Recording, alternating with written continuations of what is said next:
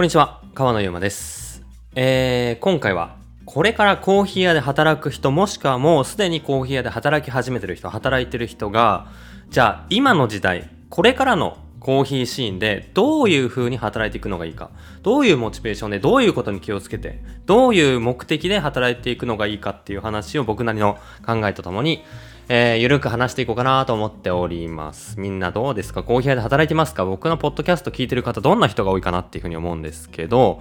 まあ結構ね、YouTube の方の質問募集みたいのをやると、割とね、今働いてるんですけどとか、働き始めたんですけどみたいな、コーヒー屋で働き始めた、まあ若手、新人さんからの、えーご質問、そして悩みも結構ね、もらうことあって、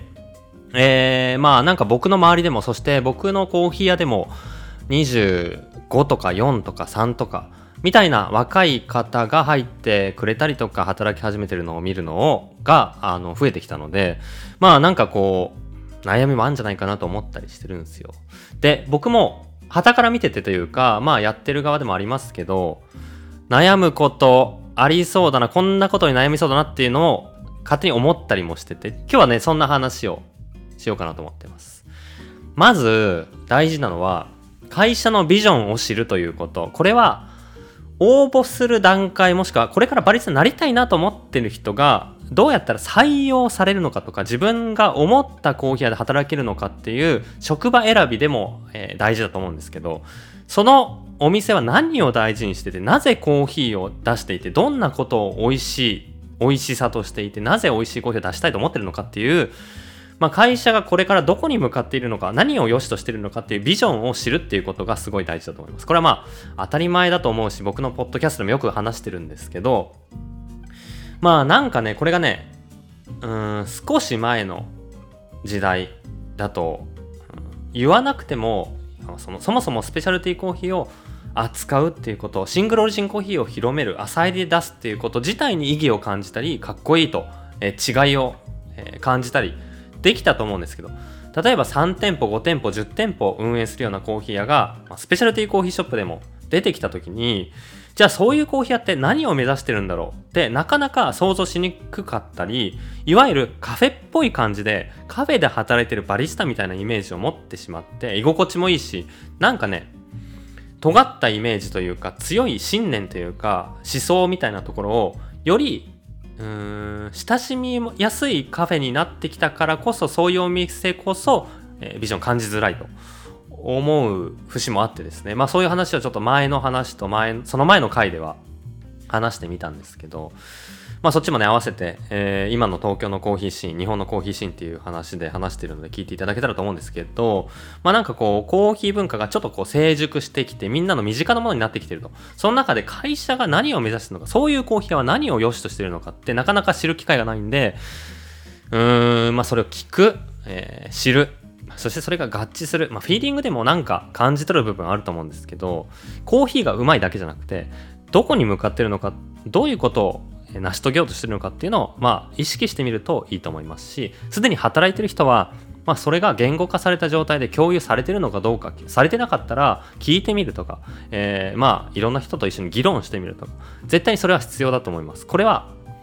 えーななんか行き先がない電車に乗れないのと一緒でどこに向かってるのか分かるからこそみんな同じ方向を向いて一丸となって頑張れるんで絶対にチームとして、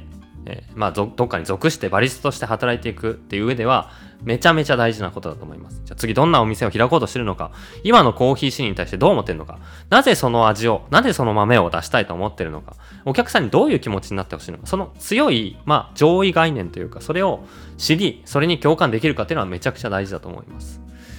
うん。まあちょっとこの話はまた、えー、時々話してるテーマなんでね、ビジョンとか、うん共感みたいなのは僕の好きな、まあずっと考えてるテーマなので、また登場すると思います。ぜひまた、またの話を聞いていただけたらと思ったりしてます。で、次、まあ、二つ目が、やりきるつもりで長い目で見たり、えー広い視野で見るっていうことが大事だと思います。これはね、バリスタっていう仕事、まあロースタでもそうなんですけど、職人的なんで、こう一朝一夕ですぐに習得できないんですよ。でどういう時にもどかしさを感じるかっていうともうすでにね聞いてる方で実感してる人もいるかもしれないですけど自分はうまいコーヒーを入れてお客さんに多くの人に喜んでもらってそしてバリスタとしてどんどん活躍してしていくんだっていうイメージでコーヒーに入っていくわけじゃないですか。まあそれがバリスタのイメージなんですけど、いざ入ってみると、やっぱり職人的で、一個一個の技術ってそんなにすぐには習得できなくてカッピングからなかなかカッピングの試験受からない。いやコーヒー入れに来たんだけどずっとカッピングも通過できなくてまあドリップの試験も受からなくてお店ではドリップさせてもらえなくてずっとレジやってんなずっとサービスしてんな。いや自分コーヒー入れに来たんだけどなっていう悩みを抱えてる人多いと思います。なんならお店の環境によってはずっと豆詰めをさせられてしまったりとか、いや、させられてっていう言い方はあれだな。お店によってのね、考え方があるんで、ポジションがあるんで、全然それが良かったりもするんですけど、いや、バリスタ採用できたのに、ずっとレジと豆詰めて、えー、なかなか入れる機会が少ないなっていうこともあると思います。まあ、ドリンク補助に、えー、終わってしまったりとか、まあ、なかなかこう合格がもらえないエスプレッソ、ラテのスチームの練習まで行かなきゃいけないのに、まだカッピングの段階だな、ドリップの段階だな、早くコーヒー入れたいのにな、コーヒー入れに来たのにな、みたいな悩みめっちゃあると思います。これはね、しょうがない。バリスタはそういう仕事なんですよね。もう、そういうものだとして最初から分かった上で、えー、働くべきだし、えー、まあ、家でコーヒー入れるっていうのとお店でいろんな豆が新しく入ってくる中ですごい高いレベルで高い水準でまあお店によりますけどね水準っていうのは、えー、コーヒーを出すっていう上で。やっぱりまあ誰でもできるんだったらバリスタっていうのが本当にいらない仕事になっちゃうんでまあその技術を習得してそしてその習得した先にうまいコーヒーを出し続けてそして自分はまあこういうふうにバリスタとして常連さんをつけて生き生きと仕事をしていこうっていうのをえー、まあ、1ヶ月、2ヶ月で見るんじゃなくて、1年、2年、まあ、3年、5年っていう単位で、まあ、長い目で見て、そして、まあ、そういった職人的な仕事って、どうなんですかね今の時代、どのくらいみんなに合ってるかっていうのはちょっとね、聞いてみたいんですけど、今の時代、今の時代って言い始めるとなんかおじさんっぽくなっちゃいますよね。僕もなんかあんまり、今の若い子は、みたいなこと言いたくないんですけど、僕も若いと思ってたいんですけど、まあまあなんかこう、ちょっとこう説明するようにして言うとすればやっぱり僕の世代僕は1990年生まれなんですけどもそれに比べるとみんなデジタルネイティブでよく言いますけどスマホ世代というか、えー、Z 世代というか、まあ、そういう風な世代ってまあ、より容易にみんなの情報が手に入る。つまり、まあ、コーヒーはこう入れるんだよ。とか、バリスタってこうなんだよ。とか、みんな他で働いてる人こんな感じだよ。まあ、それこそ僕の話も含めて。容易に情報が手に入るってなると、まあ、簡単にそれができるように感じるし、なんかこう、パッと違うんだったら、まあ、別の情報も手に入ってるんで、こっちやればいいや、とか。まあそういうふうになんかいろいろ、いろんな情報が簡単に手に入り、そしていろんな、えーと、取捨選択がしやすい環境になってきてる。まあこれはいいことだと思うんですけど、まあその中で、なんか一つのことをやりきるって、えー、まあ昔に比べるとよりこう、ちょっとハードルが上がって感じるんじゃないかなと思うんですよ。でも、やっぱやりきって一つの仕事まああの技術的なとこもそうだし自信もそうですよね。自分はこれをやりきっていやうまいコーヒーもいられるし別にコーヒー入れる仕事だったら海外でもまあまあどこでも働けるよなっていう状況になるって結構ね心理的にもすごい強いことだと思うんですよ。強みだしまあ、いざお店を始めようと思ったらできるくらいの力が、自信がついてれば、まあ、自分ね、例えばサービスをして美味しいコーヒー出して、自分にお客さんがついてるなって実感を得られるレベルまで、バリスタとして成熟すれば、もうね、あの、どこでもやってきますよね。っていうぐらい、まあ、やりきって長い目で見ていく、まあ、広い目で、広い視野で見ていくっていうことは大事だと思います。バリスタになるっていうのは、まあ、割とそういうくらい、そのくらい、ちょっと長期的、めっちゃ長期的で考える必要ないですけど、ちょっと長期的で考えると、とてもいい動きができるよっていうふうに思います。これは今働く、これから働く人も今働いてる人にも、えー、当てはまるかなと思ったりしますが、2つ目。3つ目は、これが一番大事かもしれないです。自分らしさを持つっていうことですね。えー、働く上で、自分だからこそできることを実感して、まあそれを、まあフォーカスしてやれるかどうかっていうのはすごい大事だと思ってて、これね、まあ、今後もっと起きていく問題だと思うんですよね。今じゃあ聞いてくれてる方でチェーン店で働いてる方もしいたら、それこそ思うんじゃないでしょうか。まあ自分じゃなくても別に新しいバイトを、ね、別のバイトでもドリンクこのマニュアル通りに作って出すっていうのはできるしな。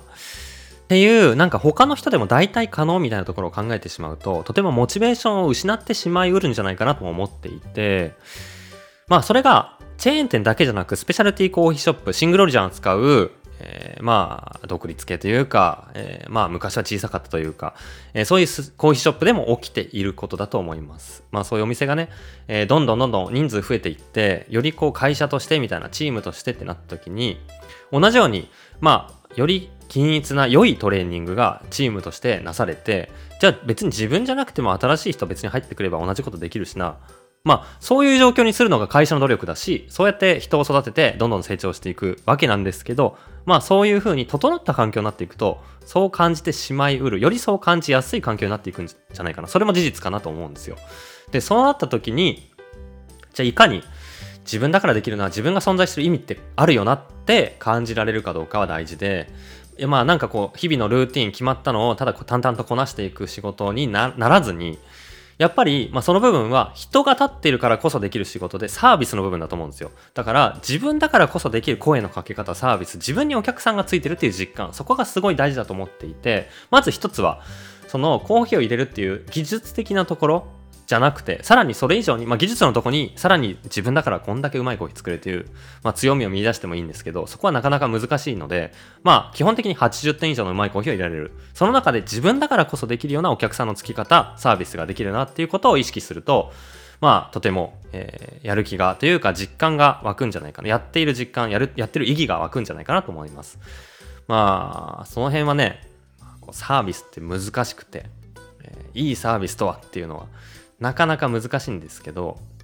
他のお店とかコーヒー屋じゃなくてもレストランとか何でも行って、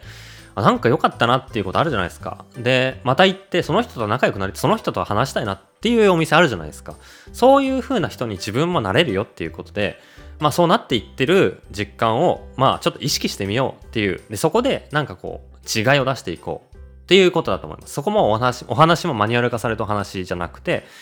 ちょっと自分だからっていうとこで、なんかこう、自分だからこその考え、その人に合わせたようなお話ができるとか、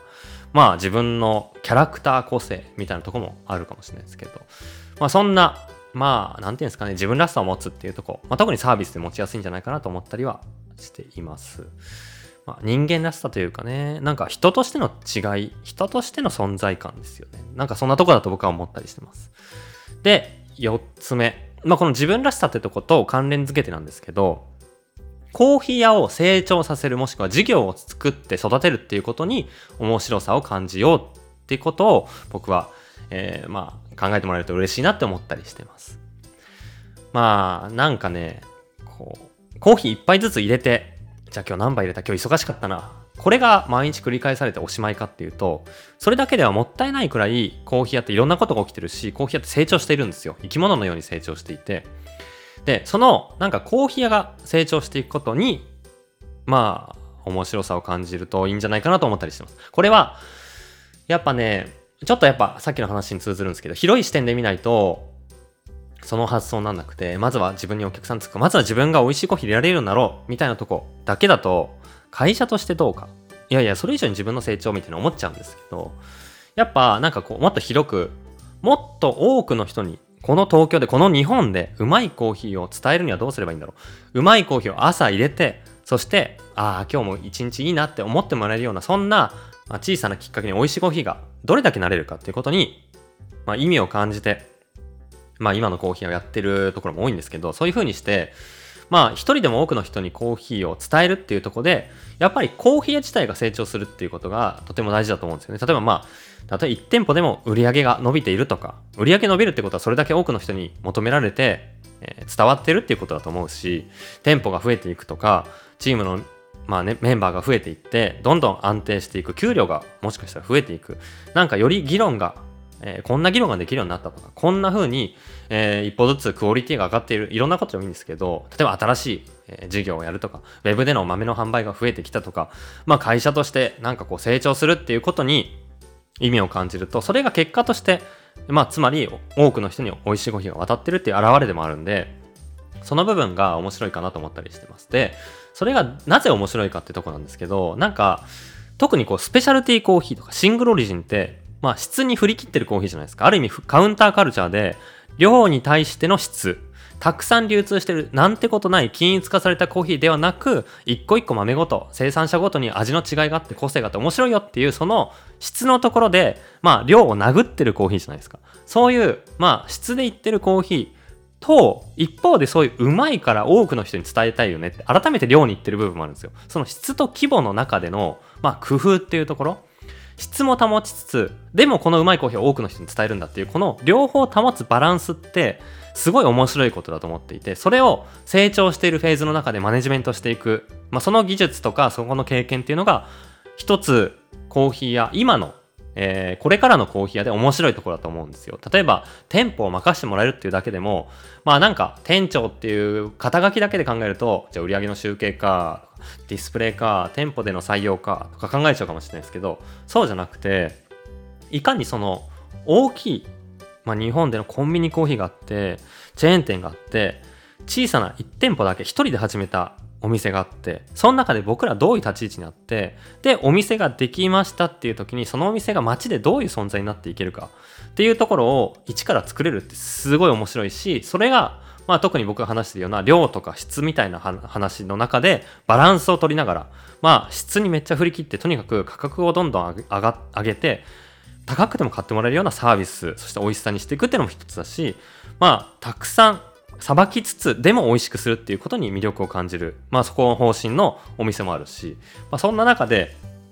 まあもがきながらなんですけど会社が成長していくっていうもうなんか成熟しきって出来上がってるとこではなくこれから、えー、スイッチ入れて頑張っていく。まあなんか一人で始めてそれでも注目を浴びて盛り上がっていくじゃなくてちゃんと地に足つけて会社としてスペシャルティーコーヒーの、まあ、会社、えー、事業もしくは業界をちゃんと、えー、回るようにしていくっていうことがこれから必要になってくるのと思うんで僕はそう感じてるんでそこに面白さを感じるとまあね、え1個目の会社のビジョンもそうですけどなんかそこにもつながるしやりきるつもりで長い目で見ようっていう話を2個目しましたけどなんかそのなんか業界としてとか会社としてっていうとこが結構割と面白いんじゃないかなと僕は思っています。僕だけかな。僕が今それに会社会社が成長するっていうことが面白いって思ってやっと思えるようになってきただけなのかもしれないんですけどまあなんかこれからコーヒー屋で働く人はもちろん一杯のレシピドリップの技術エスプレッソの技術、えー、ラテスチーム美味しくするめっちゃ大事なんですけどそれが目的じゃなくて手段として考えるように何のためにその技術があるのか何のために自分はその技術を習得するのかそしてなぜまあもちろんその目的はお客さんを美味しいコーヒーで喜ばすためなんですけど、なぜお客さんを美味しいコーヒーで喜ばな喜ばすのかってさらに上ですよね。生産者がいるかもしれないし、日本の文化とか考えるかもしれないし、えー、まあ飲む人の、えー、コーヒー以外へのまあなんかこう浸透例えばそこからなんか飲食に興味持って、えー、暮らしに興味持ってっていう、まあ、豊かさとか日本の経済かもしれないしなんかもう堅苦しい話になっちゃったらあれですけどもっと広い視野でその中でうまいコーヒーがあってそれをこう伝えるっていうのが面白い。そのための技術だよそのためのテストだよそのための入ってからのまあ努力だよっていうふうに思うと僕はめちゃくちゃ面白いなと思ったりしています。そんな風にうんまあ、それを感じるためにはいろんなコーヒー屋回ってうちのコーヒーは働いてるコーヒーはこうだけど他のコーヒーはこうだな。海外のコーヒーはこうだなとか。見てみるとよりそのなんか違いとかえー、なんか文化の感じとかを感じて面白いんじゃないかなと思ったりしています。そういうふうにこれからコーヒー屋で働く人もしくは働こうと思ってる人、えー、まあすでに働いてる人は会社のビジョン長い目で見る。自分らしさそして会社としてコーヒー屋として成長するみたいなことを意識して働くのがいい、いいというかね、えー、僕はおすすめします。はい、そんな話を今日はしてみました。ちょっと3連チャンでなんか今のコーヒー文化みたいな話をしたんで、ちょっとまた違う話をするかもしれないですけど、えー、また聞いていただけたら嬉しいなと思います。えー毎週、一応ね、え週1で木曜日に更新しているポッドキャストなので、引き続き聞いていただければ嬉しいです。今日もありがとうございます。